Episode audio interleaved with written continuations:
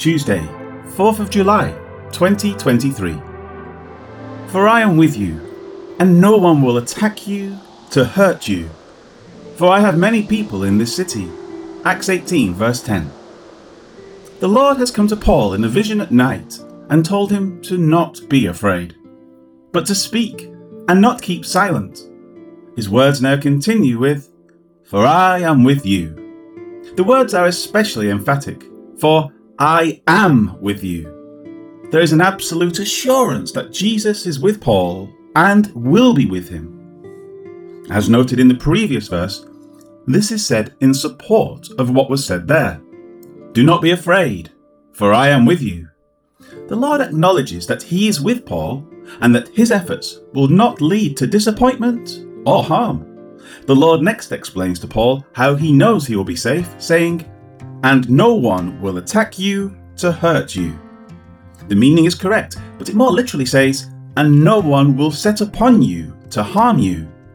The Lord already knows in advance that Paul will not be molested while evangelizing and teaching.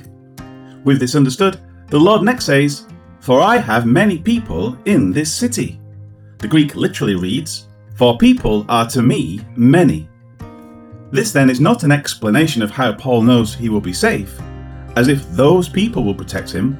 Rather, they are words supporting the words of the previous verse. Speak, for I have many people in this city. In other words, these are not only people who have been saved, but people that the Lord knows will be saved. Paul is not to be disheartened over having a minimal effect in his evangelistic efforts, especially toward his Jewish brethren. Instead, he is to be certain that his words will be welcomed by the Gentiles, and there will be a great harvest. Concerning these words, Albert Barnes rightly contrasts Paul's efforts in Athens with those in Corinth. He also gives several other well-thought-out points to consider. Quote, "We may learn from this, 1. That God has a purpose in regard to the salvation of sinners. 2. That purpose is so fixed in the mind of God that he can say that those in relation to whom it is formed are his. 3. This is the ground of encouragement to the ministers of the gospel. Had God no purpose to save sinners, they could have no hope in their work. 4. This plan may have reference to the most frivolous, the most guilty, and the most abandoned, and ministers should not be deterred by the amount or the degree of wickedness from attempting to save them. 5. There may be more hope of success among a dissolute and profligate population than among proud, cold, and sceptical philosophers. Paul had little success in philosophic Athens. He had great success in dissolute Corinth. There is often more hope of converting a man openly dissolute and abandoned than one who prides himself on his philosophy and is confident in his own wisdom."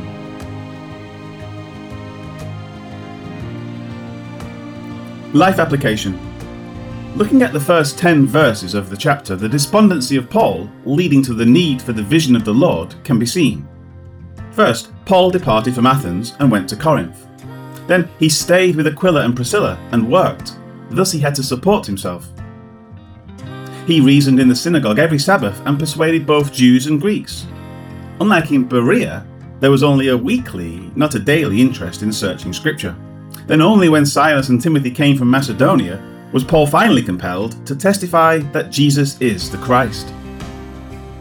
They opposed him and blasphemed. So Paul set up next to the synagogue, and Crispus and his household believed, but with the opposition to the message, the synagogue would remain unavailable to him. A harvest among the Greeks was coming about, but Paul certainly mourned over his countrymen according to the flesh. Romans 9, 1-3. Jesus came and informed him that there was a great harvest to be expected in the city. The implication is that the transition from Jew to Gentile was increasing, and this was to be expected. It would be the direction of the church henceforth. Paul was expending himself in a city of pagans after having left a city filled with idolatry and empty philosophy. His own people of the flesh had all but rejected his efforts of evangelism, Those few converts from his class and ethnic group were slow in coming, but he had himself required a divine visitation in order to be converted, and so he shouldn't be surprised by the lack of converts. He must have been concerned about the direction of how things were going. But the Lord came and assured him that what was taking place was exactly as he should expect. Even though Jesus had told him he was to go to the nations, the Gentiles, Paul always went to the synagogues first. But the increasing disdain for his message surely affected him. However, knowing Jesus' words, he was discovering that what was transpiring was the new norm. God's plan extended beyond anything he had anticipated. The influx of Gentiles was now understood to be a long-term proposition. With this knowledge becoming solidified in him, he will continue to become more effective and much bolder in his ministry. The church being built was according to the Lord's plan, and therefore his efforts were worthwhile and not a waste of time or energy. Lord God, we can learn so much from studying and contemplating your word. When we may feel ineffective and our efforts for you seem to be gathering little attention or bearing little fruit, you are there, using them according to your wisdom. Help us to continue with our tasks, even if they seem small or unimportant. If they are done for you, we know that you will use them in the most effective way. Thank you that your word reveals this. Amen.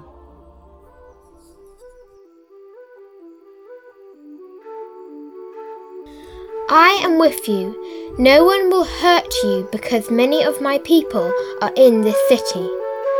Acts 18:10. Thank you so much.